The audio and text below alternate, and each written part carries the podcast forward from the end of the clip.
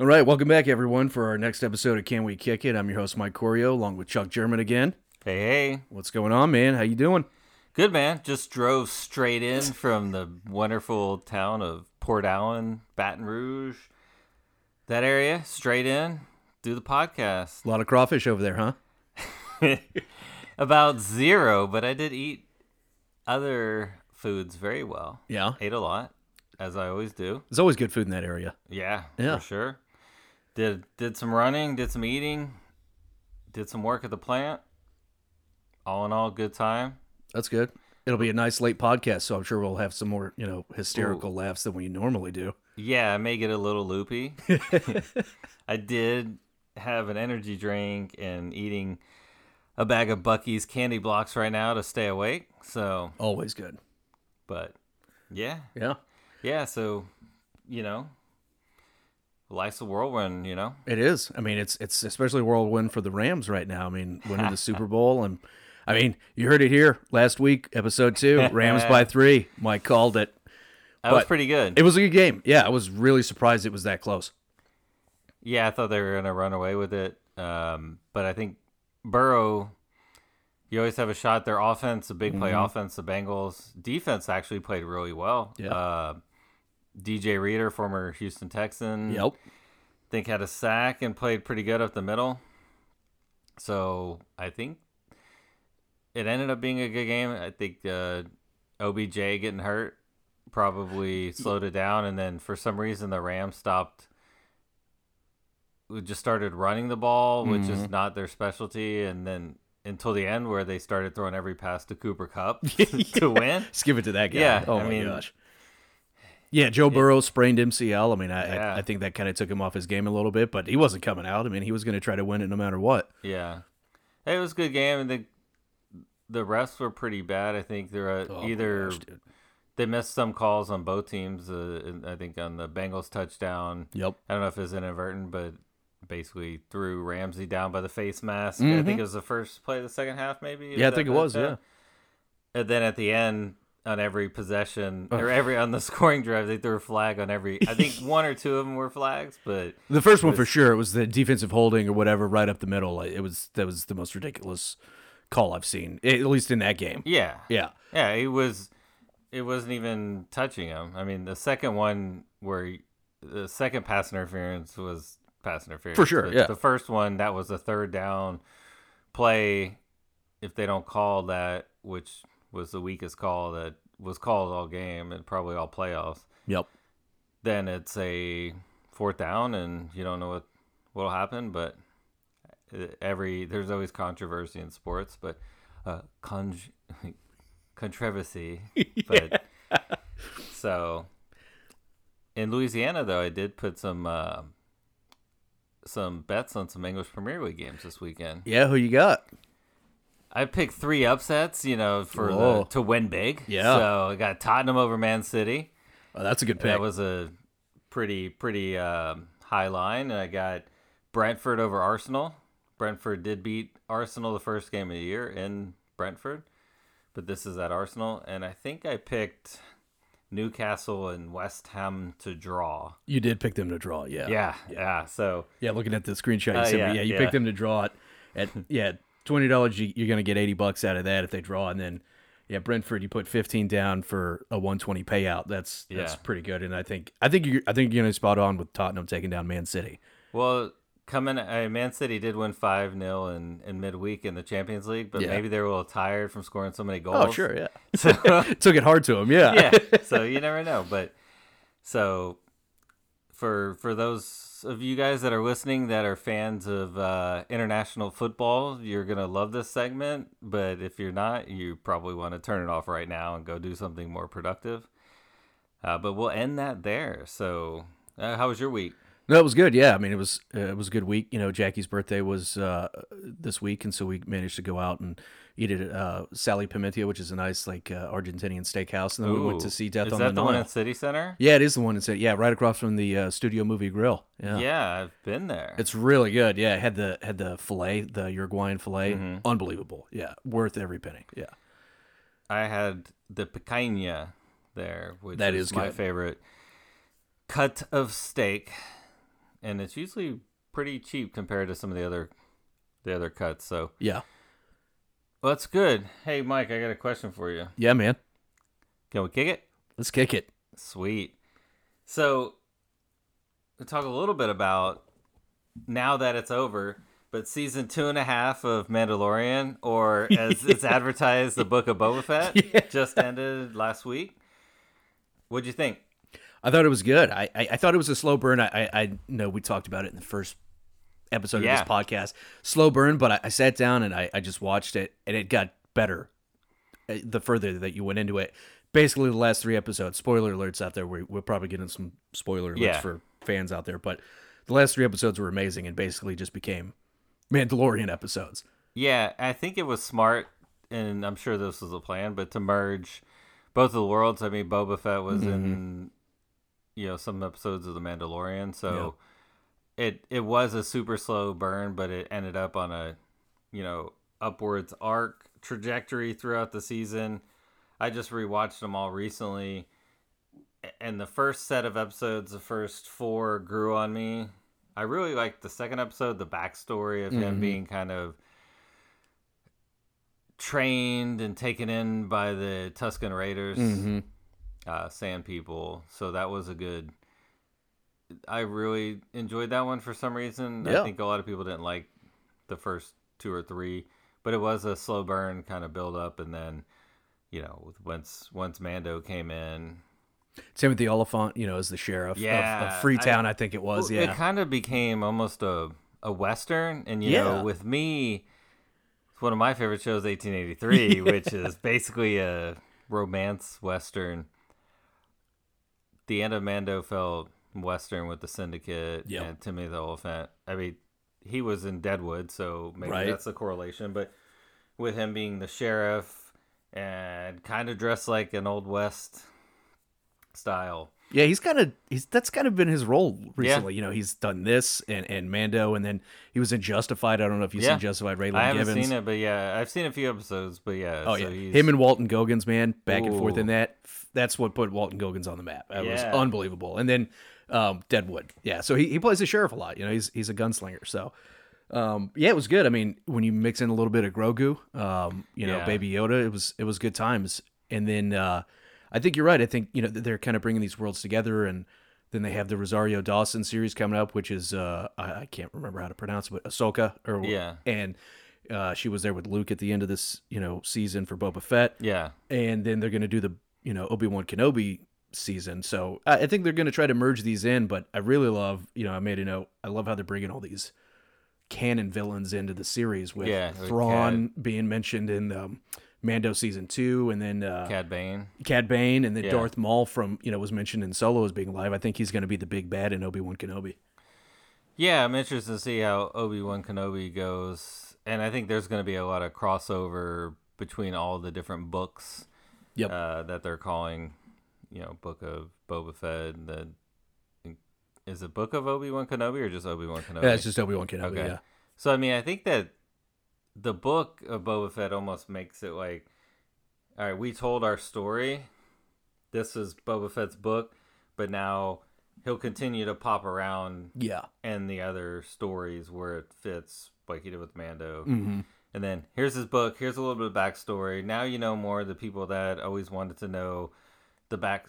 Even though you don't get a lot of backstory, you see Yeah, his yeah. kid, you get to see him after the Sarlacc pit, so you still don't get a lot of Yeah.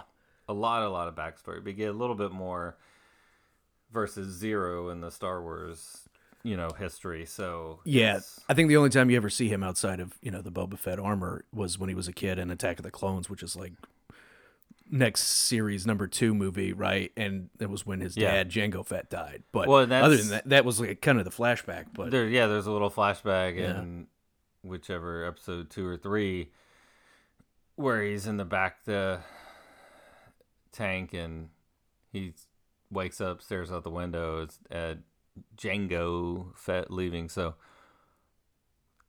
it's a good. It was good news that to me because you said the first couple episodes you were like, eh, this is not gonna. And actually, I think by the time I heard the Mando came in, and I think it was episode five, that's when I caught up from I think three, four, and five to get. I was like, oh wow, okay. Yeah, I heard some It- spoilers. I was like, all right, I, Yeah. got- I got to get back on this. And then when Grogu comes in and he, you know, pulling a frog through the midair, and I'm like, "Gee," I was so excited, like giggling like a schoolgirl that little green uh, Grogu's on the screen. So yep.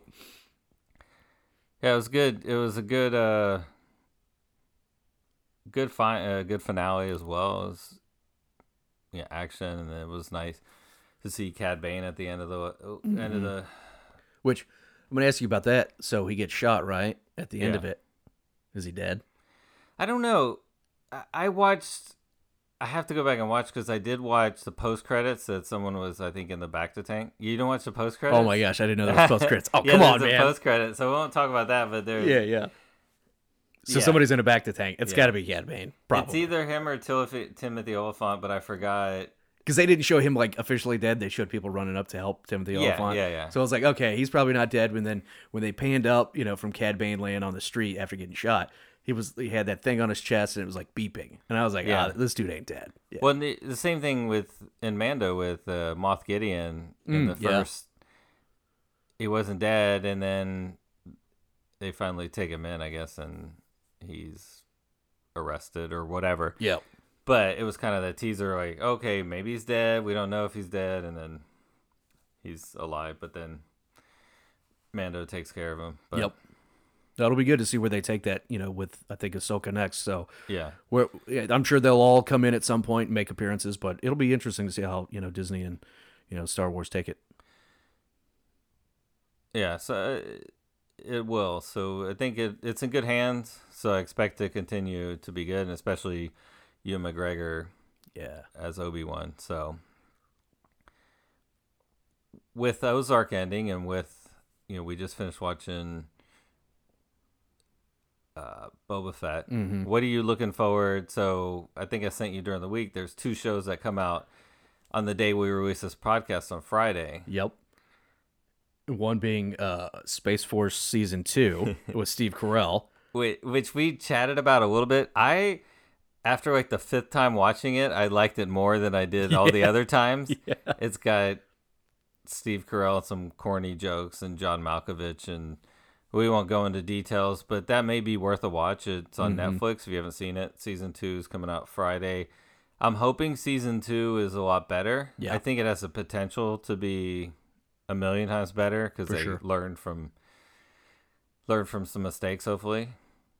So Yeah, yeah, Space Force season two, and then you you sent me this one that's going to be on Apple TV Plus called Severance. What's what's that about? Yeah, so the podcast to watch with Andy Greenwald and Chris Ryan were talking about this the other day, and I totally forgot. I saw a trailer for this probably 4Q of last year, and it's Adam Scott, and it's directed by Ben Stiller, and basically the basis of the show is there's some kind of mechanism, pill or something where Adam Scott takes when he leaves work and he gets home and he has no idea eh, completely forgets about work like severance to separate Mm, work from personal, personal life. life. Yeah, yeah. so you're not thinking about work Interesting. so i haven't seen much else about it besides the premise i heard adam scott talking a little bit about it on another podcast but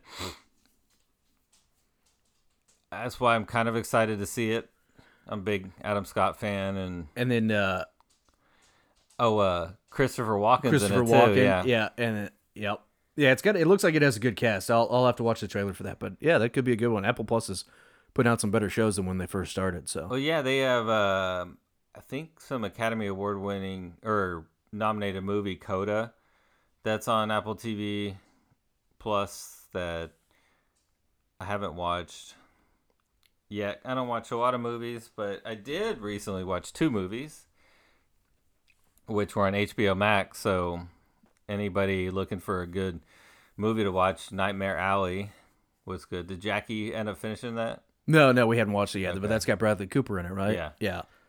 yeah, Bradley Cooper. trying to think of who else, but it's it's it's a re redo of a 1949 noir Hmm. film, think of the same name, but it's it's really well done. He basically becomes a carny carnival act, Mm-hmm. uh, and it's it's just a classic, classic kind of old school movie. I like the noir style. Yeah. noir. You know, crime. like LA Confidential, Yeah, old movie like yeah. that. That's what it kind of reminded me of. So it's a that was good, a good movie. I forgot about LA Yeah, Confidential. I- Yeah. Yeah, there's so many. I started thinking about when I watched that, and I was like, "What is this similar style?" I started thinking about some of the movies I watched, like in the '90s and early 2000s, that were the noir type Mm-hmm. movies. I'm like, hmm, gotta start checking some of these things out. Yeah. And then what was the other movie you said you uh, was, was Kimmy. Kimmy. Yeah. Yeah, was Zoe Kravitz, and you had to remind me uh, that it was starring Zoe Kravitz because I'm like, why does this person look like Lenny Kravitz? The whole movie, I'm like, she looks so familiar. I'm buying stock on her. Yeah, she's she's got Kimmy, and then she's in the new Batman. Oh, I'm, yeah? I'm buying her stock. Yeah. Yeah, she was really good. It's kind of like a cyber, cyber techno murder thriller, and it actually COVID plays. It's set during COVID times in Seattle, so a lot of current event stuff going on at the time, which I thought played really well. And it's Steven Soderbergh, so it's like traffic, Yeah. kind of glitchy, kind of all over the place, but it makes it nervy and exciting. So I think that's what I liked about it. It was it was very nervy watching it. So That sounds good. Yeah, I'm gonna check that out. HBO Max. Yeah. yeah. So I think Kimmy is actually gonna release it at theaters. Nightmare Alley I think, has already been to Mhm. theaters, but I think that one. Yeah. so Yeah. And then I don't know about you, but I'm looking forward to uh, Winning Time coming up on HBO Max. oh about, the, about the Lakers Showtime show? Lakers. Yeah. It's coming out in March, so it's going to be a series with John C. Reilly and how the Lakers, you know, started up in the '70s and '80s. So, Yeah. Yeah, we're gonna have to figure out. So we got this week episodes four and five of Mm-hmm. Ozark, and next week six and seven. Then Ozark's on a break for a couple months. So Yeah, have to figure out what show we're gonna talk about. Yeah, we'll have a break because Ozark Part Two of season four, right, which is going to be the finale. Yeah. Finale is going to be uh, supposedly coming back in May. So In May, we're going to have a bit of a break before we come back to that. Yeah. There's plenty to watch, though. For There's sure, plenty yeah. to talk about.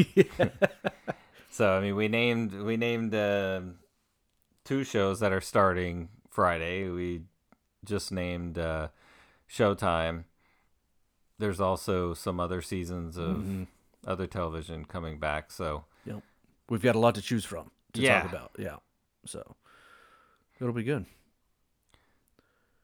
Well, we'll uh, go ahead and you want to take a break? yeah, let's go ahead and and- take a break, and uh, we'll come back and uh, talk about Ozark season four, episode uh, four and five. Hey folks, Chuck here. USA Ninja Challenge Webster will be offering a President's Day camp on February 21st from 9 a.m. to 12 p.m. Three full hours of exercise, ninja obstacle courses, games, and fun. Sign up today at www.ninjawebster.com slash camps before all the spots are filled up. Can't make the President's Day camp? No worries. USA Ninja Challenge Webster will have more upcoming camps for spring break and summer. We also offer weekly after school ninja classes. Check out our website for more information. And we're back. Yeah. Thanks again for joining us. We are going to talk about episodes four and five of season four of Ozark. Mike, what'd you think of episode four, Ace Deuce? Ace Deuce. I thought it was pretty crazy. I think, you know, you know, Wendy is publicly out there talking about Ben's drug issues, and I'm just like, dude, you are playing with fire. I mean, you know, using it as this emotional tool to further their movement, but that's got to come back to bite her, right? Oh yeah, that was my first thought. And I'm like, I started to think, did he really have a drug problem? Because we never heard. We knew he had the mental issues. Yeah. And but they really didn't dig You, into. you only saw so much of his life, right? Yeah. When he was at, at Ozark, and then when he beat up that lawn care worker at the school, and then you're like, oh shit, does he actually have a drug problem? And we just didn't realize it. But in reality, yeah. we find out. But yeah, I thought it was good. I mean, I- think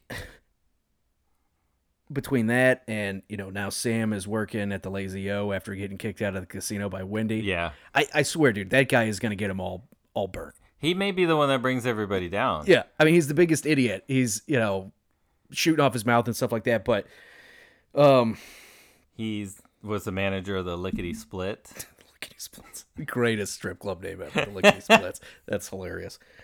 Yeah, he was the manager at Lickety Splits, and then he was helping them out with their with their money, you know, laundering at the casino, and Yeah. they would pay him back, right? Yeah, And and now he's working at the Lazy O for Ruth, who's you know clearly running money through there. yeah, and a part uh, jumping ahead a bit.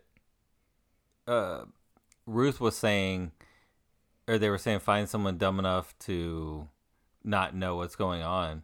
They may have found someone so dumb he's going to screw everything up. And I think uh, that's kind of foreshadowing that's going to happen. Yeah, I think that's our guy. But yeah, I think it's there's a lot going on. I think in this episode with Javier getting more and more agitated with you know the shipments getting busted by the FBI and um and then you got Ruth hanging out with this chef guy from Chicago, right? Kenny, I think is his name. Yeah. Well, even uh, going back to the hobby before the hobby. Yeah. bit, I'm watching. I'm. I see Charlotte and Jonah pulling to school. Like, oh, they're going back to school now because I keep thinking they're Ozark year round. So initially, like, okay, this summer they don't go to school, but I'm thinking, when do they go to school? Well, at least when does Jonah go to school? And then it was, well, Charlotte's like, oh, I got to go help mom at the casino, but have fun at school, Jonah. And he's like, well, I got to launder money later. Yeah, they both got jobs they got to work on. It just seems like that's you know eclipsing school by a lot. Yeah, Yeah, I mean, especially Jonah's richer than most people, especially at 14 with with all his uh all his money laundering and money making experience through different avenues. So, better than Marty ever was, right? He figured out Ooh, all of his yeah. dad's kinks, and you know he's he's figured out the weaknesses, and now he's perfected it. So yeah, he's he's probably going to be making more money than anybody. But yeah. Yeah, going back to Javi, I think the Javi and Marty buddy comedy that happens in this episode on the van ride and Javi you know is complaining about the three shipments that sees Mhm. and that he's suspecting there's a mole in the FBI and it's just funny to see him annoyed meeting with the I think his name is Connor we find out in one in either 4 or 5 where he's inspecting the the opium and Javi's getting real annoyed and Marty Marty and Connor don't do anything and Javi has to move the boxes between Yeah. between the vans Yeah. like they're like, yeah, you do it. Yeah, yeah. he's like yeah, Connor. Yeah, he's the uh, he's the muscle, right? For Yeah. Shaw, the the Marine. They keep calling him, you know, the the Marine. marine I think the but- marine and the cop and the and the girl. Yeah. yeah so but going back i think we talked about this last week i mean who knew at least in the show springfield missouri and the Mi- missouri is the opioid manufacturing capital of the us Right. Yeah. it's like oh here we're just all the opium coming through here but but yeah it was it's interesting to see javi and marty mm-hmm. they're both kind of stuck with each other as we with the situation that's going on navarro really can't do anything with javi yet marty i mean they're trying secretly they're feeding the fbi information behind the back uh, to screw up what javi's trying to do but javi's starting to to to see that it who could be behind it. So Yeah, I think it's interesting with Javi now being around all the time. You know, when Helen was around, she was always bothering Wendy with stuff, oh yeah, and now Marty has Javi bringing breathing down his neck all the time. and Wendy's unfettered to go gallivanting around, opening up rehab centers and meeting with politicians, and so yeah, Marty's the one that's kind of tied down now with uh, with Javi, where Wendy was with Helen. Yep. That was a good call. I didn't even think about that watching it. And then going back, we had the famous chef Carrie Stone coming by to pick up Ruthie to go hang out and do some bit of gambling and some drugs and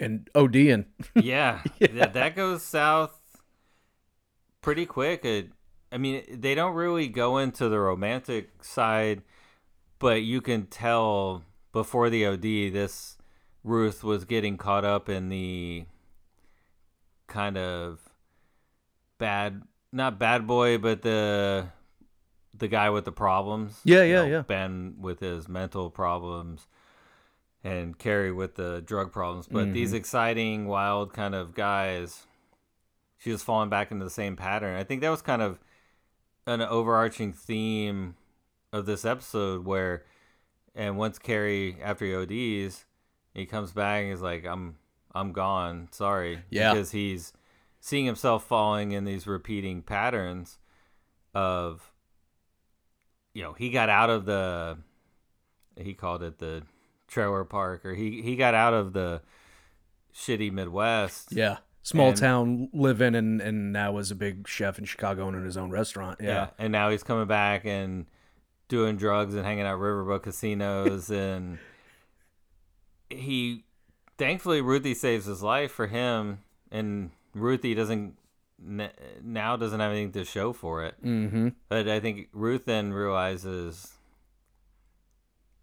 how can I get out of where I'm at the situation, which Yeah. I still I think one one realistic and good thing that with the show is even with the birds and with with Ruth, you know, Ruth drives an average car, living in the trailer park. Mm-hmm. Marty and Wendy just drive around that one van. Since He's got first- that blue four door Oldsmobile he's Oh, yeah. driving around. Yeah. So they're, you know, when you watch Goodfellas, you watch all the mob movies, people start getting in trouble by buying a bunch of stupid crap and flaunting out the money that they can't prove how they got. So I could just hear De Niro. What did I tell you? Don't buy anything. Don't buy anything big. Yeah. Yeah. it's a pink Cadillac. What do you want me to do? Cadillac, Yeah. It's it's in my it's in my mother in law's name. I don't know what the problem is. Yeah. But uh, yeah, I think you know he ODs and she uses the Narcan and uh, they shouldn't have been partying there in the first place. I mean, yeah. you, they call Marty and Wendy and they let him through. I mean, that's just asking for trouble. But Now you're in Ozark, and I think now we're I, even though Jonah's in school, it looked pretty warm. Don't you think? I mean, wouldn't they just rent a some pontoon boats and party out on the water? That's I don't know. Maybe he likes gambling, but it just seems odd that they're going. To, hey, let's go where you used to work. yeah, and there's another casino upriver. Yeah, Yeah, you know, compete and which I don't know if it's nicer or not, but yeah, what you're on the Ozarks, right? And it seems like the weather's decent. A lot of season, you know, two and three was you know people on boats and Yeah. having a good time, and it's the summertime. church yeah, and- yeah, boat church, and and and, I was like, I want to go to boat church. You know? and that's where they were, you know, offloading all the drugs and stuff. Yeah. and uh, yeah, it was just strange that they chose to go to the to the to the Belle when there's many other options in the Ozark. But Yeah, and it, and then you also have uh, after the whole situation there, Ruth. Ruth goes and this was, I think this was a good two episodes to group together to talk about because yeah, it kind of highlights some of Darlene's Darlene's actions that kind of tie together in these two episodes. But when Ruth goes to tell Darlene and Wyatt what happened about the overdose, but that she, you know, hid the heroin so no one knows they were involved, and the driver, the biggest driver- idiot of the show Yeah. by far. there's no a the driver would have just dropped her off and took off Yeah. because or not even taken her because he's going to want to get the furthest away you're dealing Yeah. with these big heroin dealers you go there and you're like hey i'm i'm not going to say anything if you take care of me you know what i mean and and as soon as I as soon as he said that um I, you knew what was coming and all of a sudden darlene just blows blows him away No hesitation. No. Yeah, yeah. It, you know, he's he's yeah. I'm I'm I'm quiet yeah for a price, For a- and it's like, oh, dude, why Yeah. did you have to add the second half to that sentence? Yeah, yeah dumbest move in the show by far yeah. Darlene just smokes him right there in front in front of Ruth and Wyatt with a shotgun, and just levels him, and then she just walks off. yeah wyatt she's like i'm going back to bed why Yeah. you you kids clean this up. Grab the lye. Smart move though. Oh, yeah. Cover the smell. You Mhm. know. This. Wyatt not handling it so well. No. I don't. Ruth a little more, a little more used to this kind of activity. Yep. Why, why did they dig the hole like five feet deep? I can't. It's like the holes up to their chest. Yeah. Yeah, um, I'm thinking, and it's really wide.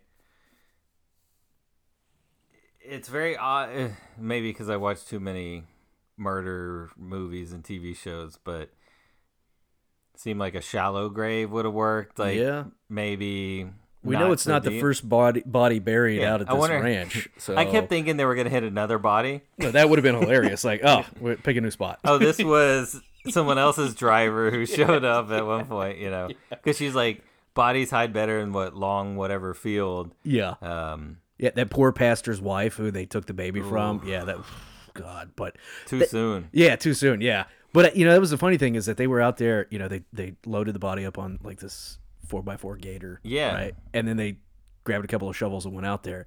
Sorry, how big is this ranch? You telling me you don't have a backhoe just parked Yeah. somewhere around? You can't. All right, Ruth, you you get the body, you put it in the in the four by four, and I'm gonna go grab the backhoe from from the barn. Yeah. and I'll meet you over there. We'll dig this thing in about You're already minutes. driving this loud ass gator around. It's like, like, does it have stick shift? Because it sounds like he's dri- having trouble driving it. But he is a little emotional because he's not used to seeing people shot point blank like that by his girlfriend. Yeah. And then just walking back inside. It's like, yeah, we're all right. Y'all clean it up. Yeah, it- you know, he knows who Darlene is, Yeah. and he's heard. I've got to imagine he's heard rumors. He's never seen her done anything No. in person, but come on, Jacob Snell. I mean, he yeah. died He, has to know. mysteriously. You can't see the air quotes I'm using here, but eh, you got to know she's she's gonna handle things on her own. I mean, that's how she's made it this long. why why it's an interesting character because he kind of just buries his head in the stand. He's kind of He's, he's, a kind of along for the ride. he's a bit of a romantic. You know, he likes Yeah. reading his novels and Yeah, Yeah, he he's- re- yeah. I can I get going when he goes back and he's sitting there reading a book. I'm like, where's the TV in the house? And you know, and he's just reading, and I think that's beautiful because said we we're talking we're doing a whole podcast about TV. right. We're not doing one about books. Yeah. that's for other people who are smarter than us. But it's it's very you said he's romantic. He's a smart kid, and I just remember, and we'll get to this later on in, in the recap of five. But even when him and Charlotte were kind of hanging out in, in one of the earlier seasons, they're generally like too smart, too engaging, kind of romantic type. Let's say kids, high school age kids and why it's kind of been manipulated by Darlene because of his romantic. Uh, you know, he's he's oh, I taking care of a family because he didn't really have his family was dysfunctional, so he knows dysfunction, but he's thinking in his eyes, Darlene and this baby is a family, even though it's super duper dysfunctional. The chaos you know is comfort. Yeah. Ooh, I like that. Yeah. Put that on a T-shirt. yeah. Did you make that up? I think I did. That might be the title of this episode. Oh. got so many titles to choose from. That's right.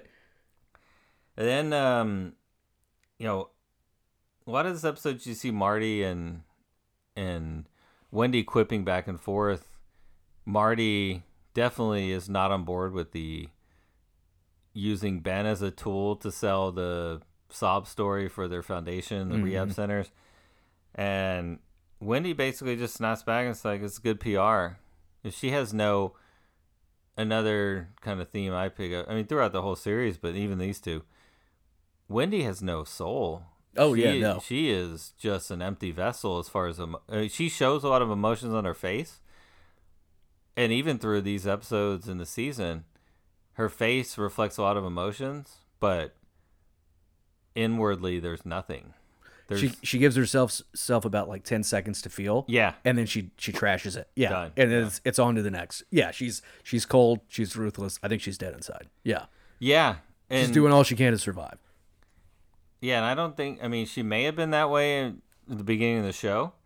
We just didn't know it because Marty, you know, Marty seemingly dragged her into this world, but she's made for this world more than Marty is. Totally agree.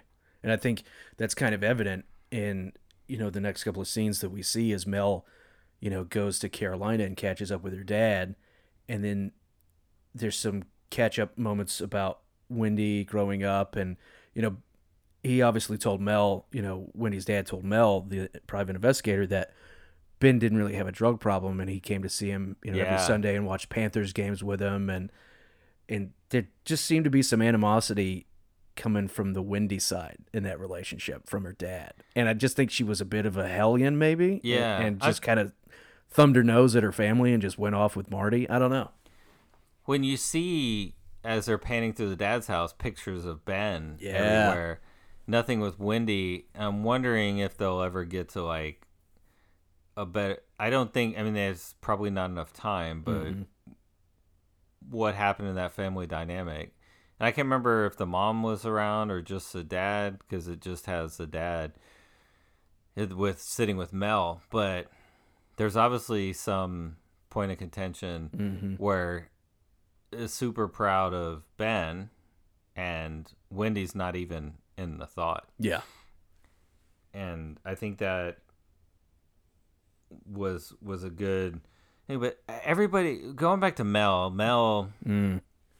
prominent fixture in these two episodes.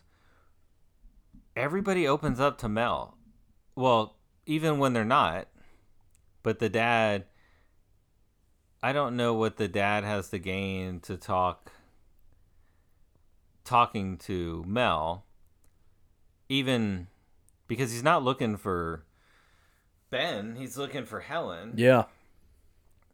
But well, that's the guys that's happening. We still don't know. Yeah. We don't know his. we we yeah. we've theorized that he could be working with with Javi. He could be working with rival cartel. He could be working with CIA, FBI, DEA. Mhm. We don't know, or at least I don't know through episodes uh, four and five. But that's all going to play out. But we did see that he was a di- disgraced former detective. We learned in the nep- next episode. But everybody seems to open up to him, and I, I just don't see why. But we'll talk more about Mel in episode five, which could be called the Mel Sattem episode as Yeah. well. Yeah. Because it's just it's it's just a can of worms. I think by Wendy talking about it at this press conference, and you know, you've opened this whole situation that you know Ben is dead, yeah, and you use emotion and all of these things to gain sympathy and support, and now people actually start looking into it. It's a house of cards, and it's just going to lead to more problems, I think. But from there, I, I think you know to jump back into the Javi situation, a lot of targeted FBI movement toward the trucks, right? yeah, and that's kind of the close of this episode a little bit is uh he uh he finally gets uh, you know he's he's requested some uh body cam footage of the raids and he finally Yeah. gets it and he sees agent miller in it yeah. Well, and that's and that goes back to what I was talking about last week was and why why did she go to the raid? yeah and you like she's on maternity leave. yeah it and and I didn't even think about the consequence of the time that he would have video of the raids. I was more thinking, why would she put herself mm-hmm in that situation where, well, yeah, now that I think about it, that she could be identified because the cartel knows who she is. Yeah. It's quite easy, and you see from the raid, she's like the only female agent Mm-hmm. there, and they were identify her. So now, I mean, now Javi knows pretty much, or I assume he knows what's going on. Marty's like, oh no, I mean, uh, they, you know, she's an FBI. They're just, uh, he's struggling a little bit. he knows there's a leak Yeah. right because the the agent that's supposed to be in marty's pocket just out somehow happens to be at all of these raids right so he's he's starting to he's starting to become self-aware that there's some stuff going on that he doesn't know I think in reality, they in real life, Javi would already know that it's Marty oh yeah because that's the only tie-in with the FBI agent. yeah Now, could Javi actually do anything because he know if he moved against the Byrdes, like say off Marty, and screwed up the laundering and the deals, then then um, Navarro would just have him executed there for that, Yeah. right? I mean, so I think at this point, even if he knows it's Marty, he really can't do anything about it. Yeah, it's not the means to the end that he he's looking Yeah. for, right? It it would upset you know the entire you know table, not just he's looking for the next hand to win. He doesn't want to flip the whole table. I think going after Marty, knowing he's the rat, would Yeah. just screw it all up. But But it also could lead to Javi looking to splinter off with, and this is maybe a wild theory, but now that they try that they basically Javi, uh, well, the, I mean, it could lead to a Javi working with with the with Darlene and and Jonah and Ruth and Wyatt mm-hmm. as then becoming rival kind of factions with Navarro and the Byrdes. So, Yep. I mean, there's a lot of ways this can go. It'll be interesting to see how it pans out. Um, I think. So, I mean, the sheriff's also poking around in this episode. The new sheriff, she goes and sees uh, Ruth, asking, you know, more about the the overdose Yeah, the incident and why she was there, Yeah. and How'd you know it was heroin? Yeah. yeah, yeah. how'd you know what to do? And then when the sheriff was visiting with Marty and Wendy, and Marty's protecting her, and Wendy's like, I don't know, maybe. I mean, she's she she's like throwing Ruth on the bus, and it's it's interesting to see. I mean, we know Wendy doesn't like Ruth, and Marty likes Ruth, but Yep. there's so many things splintering that marriage. Oh, yeah. Um, I mean, it's even even the conversations, and these are two episodes of the house that they're just it's talking like business partners Yeah. only. So Have you ever heard of a unified unified front? yeah, we'll talk about that in the next episode. But yeah, ultimately, with Javi becoming super alert of a of a mole or a leak right within the FBI and their operation, he Yeah. shuts down the heroin cells, right? The the heroin movement to to Shaw Pharmaceuticals. Uh, until he can figure out where the leak is coming from. And Yeah. it just it just that flips the table for Marty because now he's he's not going to be able to move the heroin to Shaw, and it, that leads to them, you know, putting the the foundation's money at risk for them to be able to buy their political capital, Yeah. which ultimately helps out Omar. yeah. Oh, and I think that leads us, you know, to Marty going to visit. Marty is always quick on his feet. He has to come up with a solution for the Shaw, and you know he goes to see Ruth at the trailer, and it leads to a really good. And as soon as Javi cuts off the supply, I wrote a note: Is Marty gonna go to Ruth for? I mean, it's a logical thing because she's the only other supplier on short notice. Yeah, right. So i I thought it was a great scene with them at the trailer and led to some of Root, some of my favorite quotes. Probably not this um, the most couth for to say on air, but she basically says God's a mother effer mm-hmm. because made her just smart enough to get by, but it's not not smart of smart enough to haul her ass out of it or something like that. Yeah, yeah. So, and she is smart. She's as Marty calls her was a clever, mm-hmm. and she's like, "You thought I was trash." She's like, "I thought you were clever." And basically convinced to give her a job, and she's super clever. She's super smart. She's super street Oh, for smart. sure. Yeah. And that's what I think the dynamic here is you have three smart and powerful women, Mm. Darlene, Wendy, and Ruth, completely different personalities, but and different levels of level headedness Mm-hmm. which I don't know if any of Ruth may be the most Ruth's the most level head of of them all, but they're all clever, they're all smart, and it's fun to see to see them three against each other. all pitted against each other, just Yeah. trying to survive. You know, as much as Ruth, you know, is working with Darlene, how much is she really, right? Because she Yeah, Ruth is sold always some heroin to, to you know the chef, and Yeah. and she was like, ah, Darlene will cool down when she sees the cash that I made off of that, and she did, which kind of leads Yeah. into you know the next segment where uh she's gonna, you know, Marty goes to her to help, you know, to buy their heroin. Yeah. Oh well, Darlene will be cool about it when she sees the money I make off of this deal, right? She's kind of going behind her back. She's kind of a rogue, right? She Yeah, wants to do things her own way.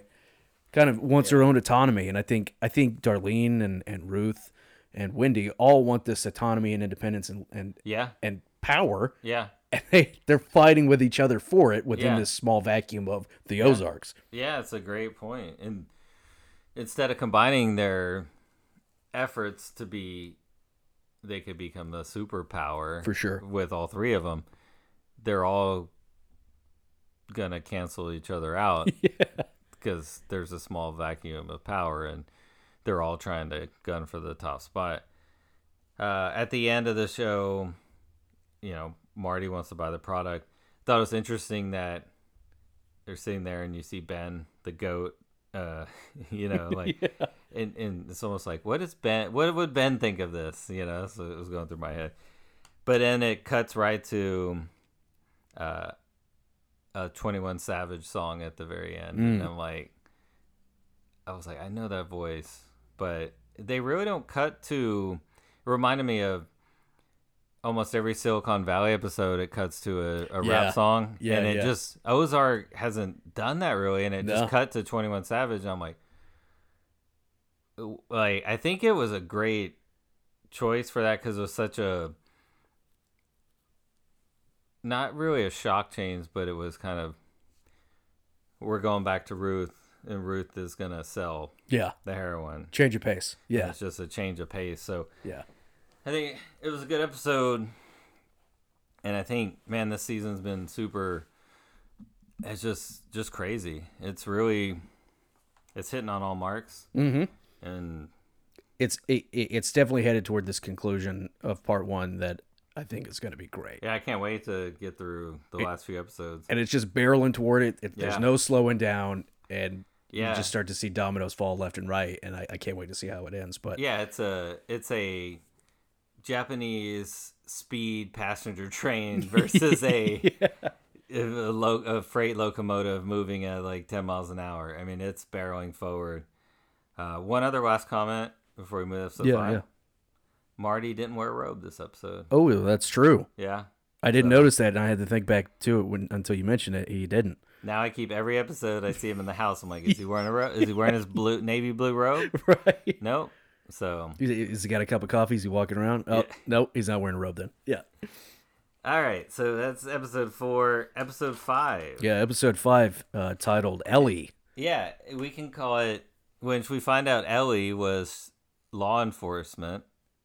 You know, Ellie short for Mhm. law enforcement. Yep. The title of the episode is E L L I E, which is, which I'm like, okay, who's Ellie gonna be? Yeah, But right. then you find out. So I thought it was pretty clever. This is the Mel. I'm calling it the Mel, the Sattem episode. For sure.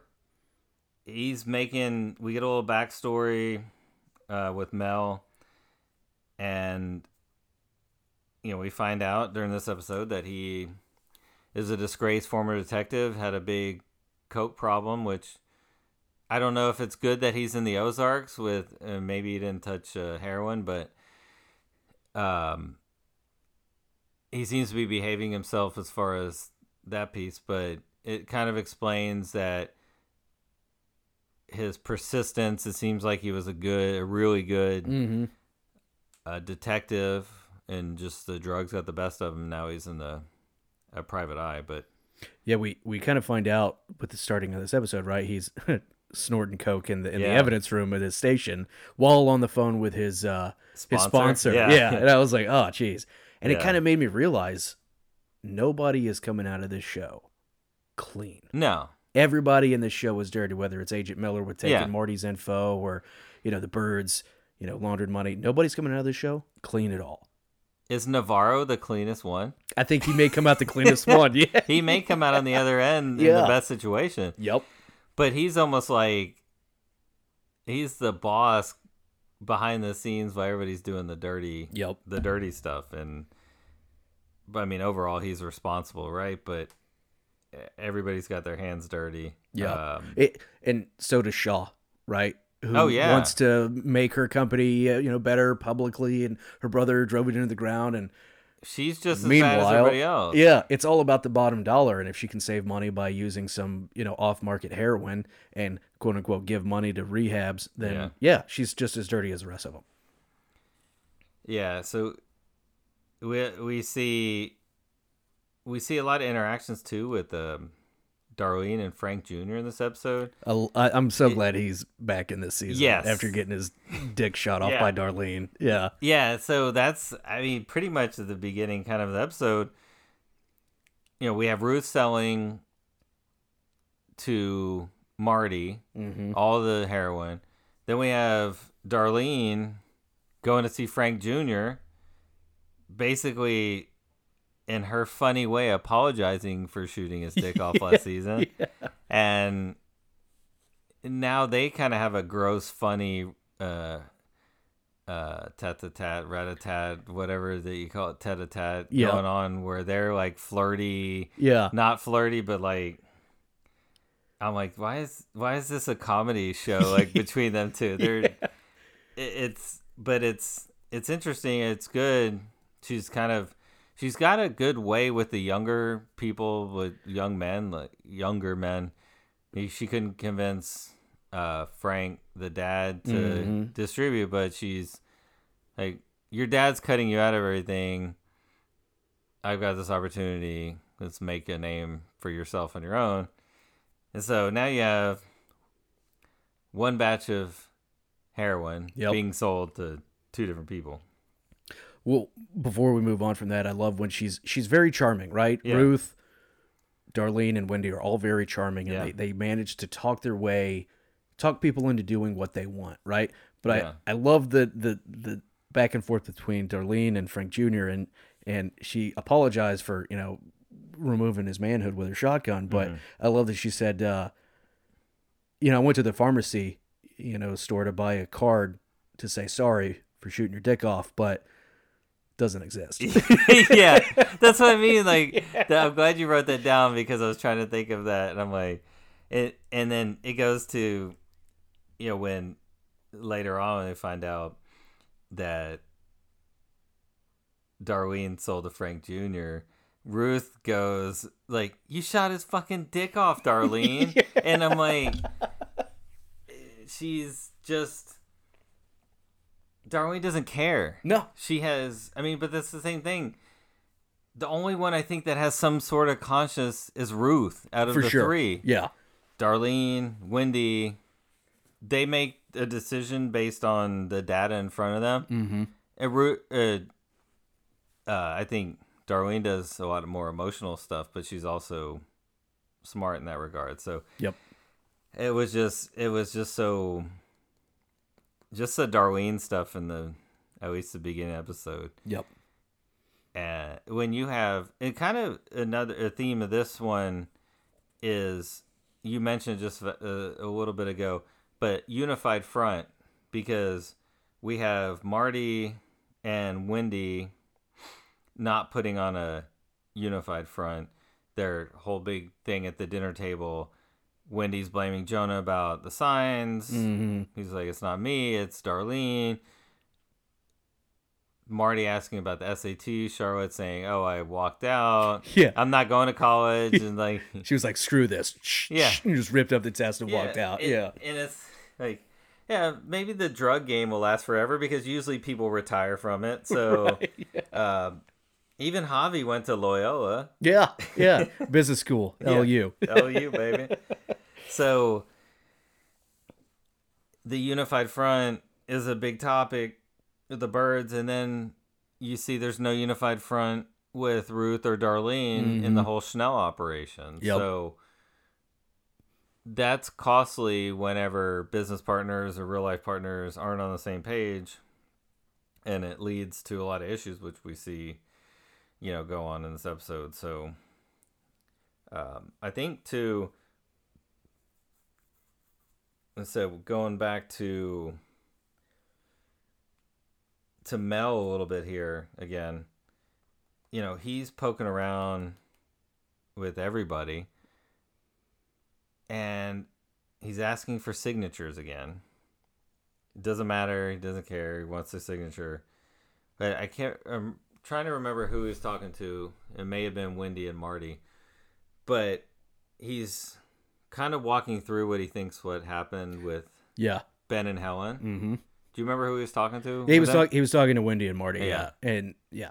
But he, for being a good detective, he's he's kind of way off. Yeah. On, I mean, maybe not way off, Yeah. but he thinks what that Ben killed Helen and he's in hiding and they're hiding. I think he's Good. putting together a scenario with the inform- with the evidence he has at Yeah. hand. I don't know that he knows right for what they've shown us Yeah. that he knows that they all work for a cartel. I, I can't remember that they've pointed out that he knows that to a degree. I don't think he does. Well, at least they haven't shown that he does. Yeah, they know he knows that they're not up to any good. Yeah. But after seeing the photo of, of Jonah, you know, coming into Helen's house with a shotgun, and then Helen is the one who got Ben locked up after his mental breakdown, Yeah. and he's just putting all the pieces together. It is pretty way off for what actually happened, but I think he's he's using what he's got, and that's probably what made him a good detective. But Yeah. I mean, the coke has probably thrown him off a little bit. But um, Well, you can only do so much with what information you have at hand. So True. he's theorizing.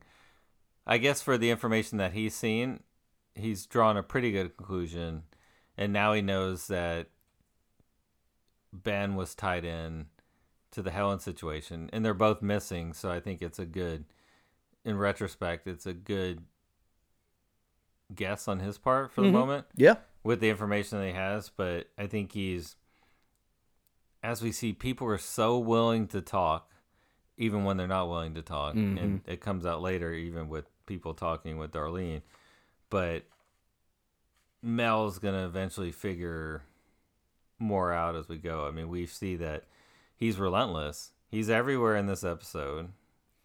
He's figured out now Jonah. He's following Jonah around towards the end of the episode. one, one thing that I, I love classic Jason Bateman when Mel is at the house and he's like, "All right, have a good day," and he leaves the card and he closes the door, and Morty's like, "I hate him so much." Yeah. just classic Bateman, just Well, so even subtle. before that, he's like, uh, "No thanks, I already got one." Yeah. you know. And he's like, "I'll just leave it right here." And he's like, "I hate the guy so much," but it's very just his mannerisms are yeah, uh, are the same. It's very classic. Yeah. Um, We have the whole, you know, the the whole situation where we kind of resolve the the heroin issue where Marty goes Marty goes to Ruth and offers everybody hundred thousand dollars a piece to buy or hundred thousand dollars more to buy back from Frank Jr. and then uh, Ruth the hundred thousand dollars which to she said, and a hundred grand for me, yeah and I thought anybody else, Omar, Javi, Darlene, Ruth would be dead. oh yeah And a hundred grand for me. Who the hell do you think you are? I think she would have been off. I think other than Yeah. Marty, she'd have been dead for for just suggesting that. yeah Because she's the one that screwed up. Marty's kind of the mediator in every situation as Mm-hmm. well. And I think that's where Marty can talk to Navarro and keep him kind of a little more level headed. Yeah. But yeah, if, if if Ruth and people below were talking to Navarro, he would just whack him, you know. Oh yeah. No hesitation. It was it was good to see. I loved the scene where they're getting the the stuff back from Frank Jr. and they just have the two box trucks. I block wrote the the same thing down. It's yeah. just so efficient. They pull up the the two box trucks, block it, they switch it, money, boom, out. And then the I, I wrote that exact same thing. I was like, oh man, I don't know. It was just really it was funny how they set that whole they're at the track and then Yeah. you know the two trucks back up and then you know they, they're blocking each side with you know a couple of box Yeah. fans and I was and like you don't know where they're at, and then all of a sudden Yeah. they're like, "There's a racetrack behind." There's people racing and stuff in the background. Yeah. Yeah. It was hilarious. I, I wrote that down too. And then we see the the one group of guys with the other half. They think it's uh, set up. They hightail it out, which leads Ruth to like, I'm gonna track this down because I want my hundred grand. And they go, they go out to the farm, and the guy's playing Xbox or something. Yeah, that whole scene was just yeah weird for me, but It was super weird. I I think almost think. I think it was more effect just to show, you know, looking at it, it was more in effect to show that Ruth is daring, ballsy, in charge. yeah, she, she- wanted to, neg- to negotiate, not have the Marine go in or, or Marty go in, right? Because in, in reality, if Navarro knew what was going on, the Marine would go in there and just just start sniping, and then she walked out with the money and the drugs. You know, Yep. So that's what kind of, from my standpoint, it would have made more sense for the Marine just to go in there low key and but but then again, I think the reasoning behind it was good also with with Ruth because Marty says this is her people and she knows Exactly. exactly what's going to happen. Yeah. It, it, it just hit me while we were talking about, it, you know, everybody can manipulate, you know, the people that they're most familiar with. And Darlene can manipulate Wyatt and Ruth, and Marty is able to manipulate Darlene and all these things, right, to get them to do what they want. And Ruth can just manage to manipulate basically this different level of drug dealer that we haven't seen in the show. Yeah. Right?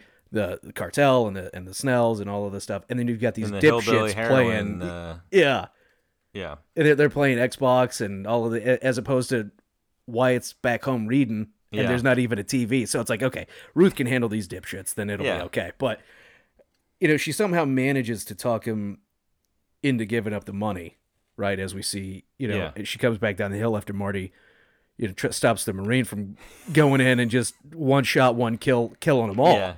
Um, The funny part of Marty takes his gun and then he's like gets pistol whipped with it. Yeah. you knew that was gonna happen. The Marine was like, "All right, dude, before you mess around and accidentally shoot somebody."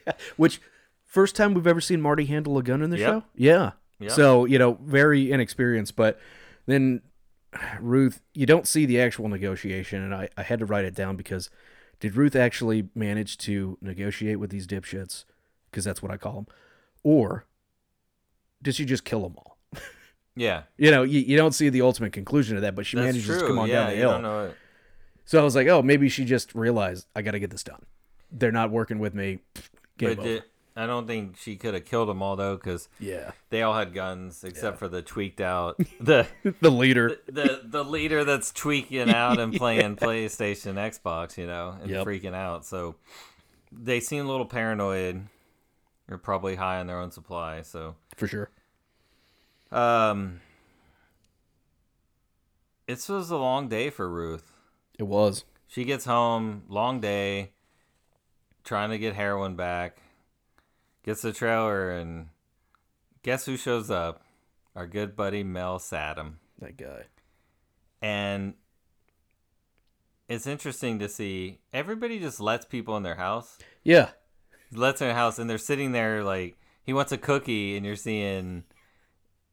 And you just know it's Ben. The goat is Ben. Like, Most people have cookie jars that Yeah. have cookies. Well, I fucking don't. yeah, I love her accent. yeah, it's great. It's, Um, yeah, Mel's there, and you know he she re- reiterates that Ben didn't have a drug problem, yeah, and just further pushes Mel along this you know conspiracy that something still isn't right with what happened to Ben. Yeah, I think that helps um, kind of keep Mel energized in this. Yeah, he asked Ruth for a signature. I, still would like to see some conclusion of what that's about. um, I got a good feeling if that guy's not working for somebody else, he's gonna wind up dead. Mel. Yeah. Yeah. I just need a signature. if he's just a PI, if Yeah. he truly is a PI investigating for Helen's ex-husband, then he'll be dead at some point. oh yeah. He's gonna wind up talking to Javi or Yeah. Navarro somehow, and he's just I just think he's gonna wind up dead. But Yeah. conspiracies, he could be the one to wind up cracking Yeah. this whole case. But anyways, um, It's just such a wild card at the moment. yeah. And then we, we kind of bypassed it a little bit, but you know, Wendy got approached by this Senator Schaefer that they're trying to buy with Yeah. the committee, you know, to have him on the board of this foundation. And, you know, he requested to have some wiretaps looked into because his son invested in his son's tech company. And now there could be, uh, in what he first discussed was a uh, fraud case. Uh, I can't remember. Embezzlement, I Yeah, think, yeah. was, was the deal. Stocked insider trading. That's it, yeah.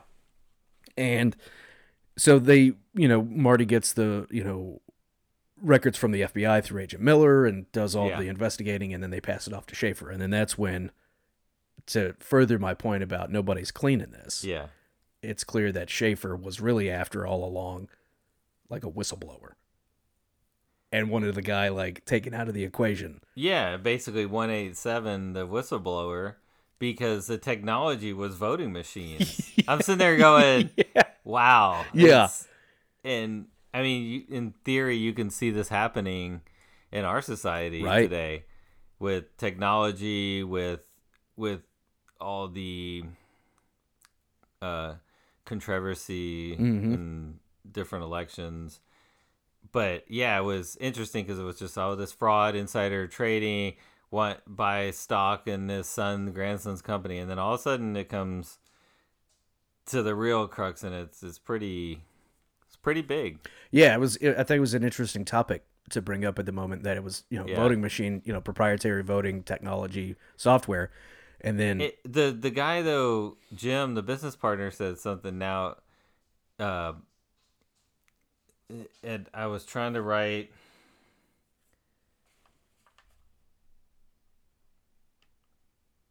It said with the with, since he controls the voting software, hmm it. I think Jim says it ain't gonna go the way you want, or it ain't gonna go your way. And even with, because that's the thing, they could even with with everything that she's trying to pull in this strings, it may they may be able to get Schaefer, but they could set up for these other people hmm too. So it's kind of then becomes out of their a little bit out of their control. Yep.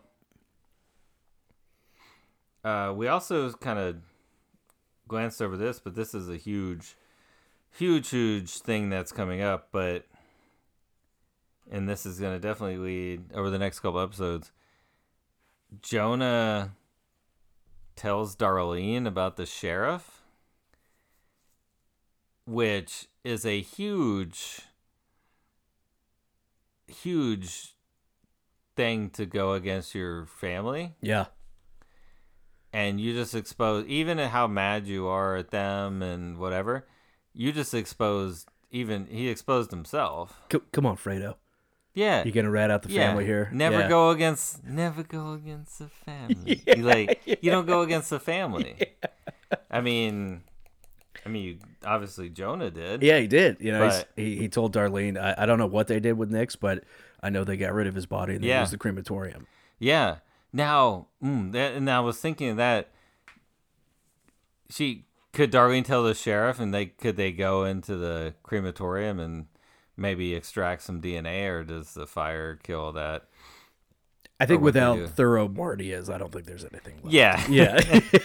Marty took the ashes and then he sprinkled them over the lake. oh, and, eh, on his yeah. boat right into the office that Yeah. morning. Yeah, he's, yeah. He put some on Javi's donut pastries that they brought. Yeah, while they're pulling up through the pastry drive-through on Yeah. the boat, he's just tossing them over the side. But that that kind of leads to this blow up, right? That we see coming to the end of this episode. Yeah, And so Jonah's spilled the beans, and now Darlene heads over to the Byrdes. yeah. This is. I'm watching this and it did not go how I thought. I kind of was expect when Wendy pulled up or uh, Darlene pulled up, talking to Wendy, and asking about the sheriff, Mhm. and then Darlene, Wendy just kind of lunges towards Darlene a little bit in a threatening posture. She kind of barrels over at her. Yeah. Yeah. and Darlene starts to um presuming have a heart attack or some kind of episode She's struggling. she's struggling Yeah. And she's like call 911 and you see the look this is goes back to the whole Wendy for 10 seconds has this emotional thing on her face Yep. gets out her phone and then just the look and she just sits down. And i'm like this is great. I'm writing wendy is fuck all watching her ass basically die at the end. And then all of a sudden it cuts to black and you hear 911 she waits pretty much until what i'm assuming is she's dead or unconscious to call 911 Yeah. but just watching watching Wendy's face, Yeah. just almost getting almost happy. Yeah.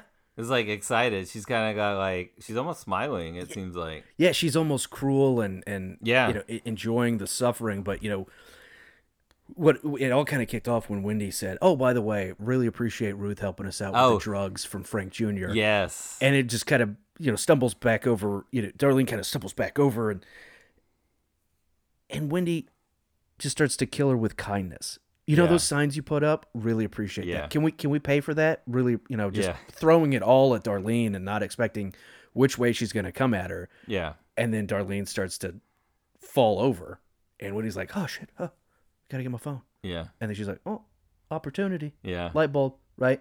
And then she just sits down, and I thought when she sat down and she just looked at her with Yeah. her hands in her lap, I thought she is dead.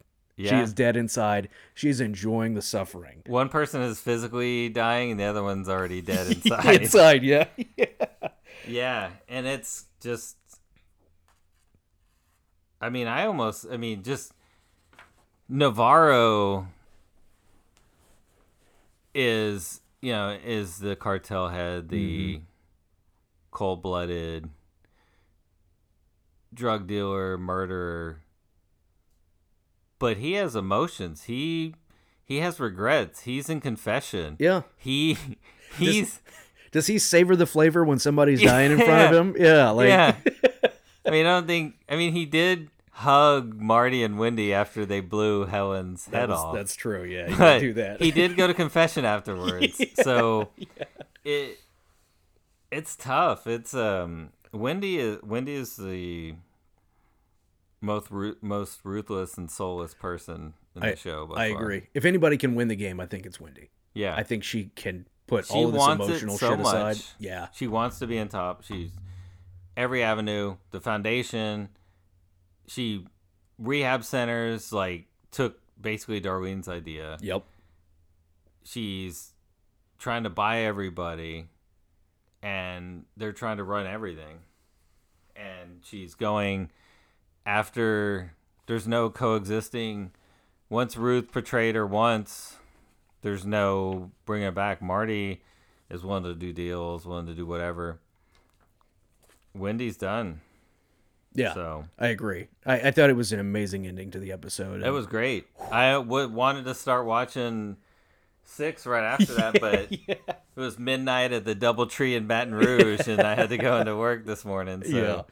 And, and I love I love the cliffhanger when she just sits down, she's watching her, Darlene have the heart attack, and you're like, is she actually going to call 911? Credits. yeah, And then it's 911. What's your emergency? And Yeah. it's like, oh, okay. That was okay. brilliant, Yeah, yeah. it was great. Yeah. But yeah, two good episodes. What do you think? Um, where do you think we're going in the last two? Any wild theories? Any? Where do you think we're gonna end up at the halfway point?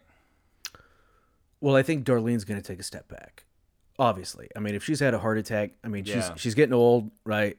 Not that age is an issue, Yeah, if but she's alive. she's who- she's weak now. Yeah, If she's alive. yeah. If she makes it out of this, does Wyatt and Ruth then take over? oh yeah, I mean, Wyatt we see as kind of useless from the business, from Mm-hmm. the business standpoint that they're involved in. But he's a he is a good supporter of Ruth and. Oh, he's a worker. But yeah. yeah, he, he can work, but he doesn't have he the. can dig a hole. yeah, he, he can't. He doesn't see the steps two, three, you know, four heads Yeah. like Ruth does. Yeah, for sure. But I, I think he, Is Frank Jr. coming coming getting more involved, or is Darlene upset now because he sold it back to Ruth?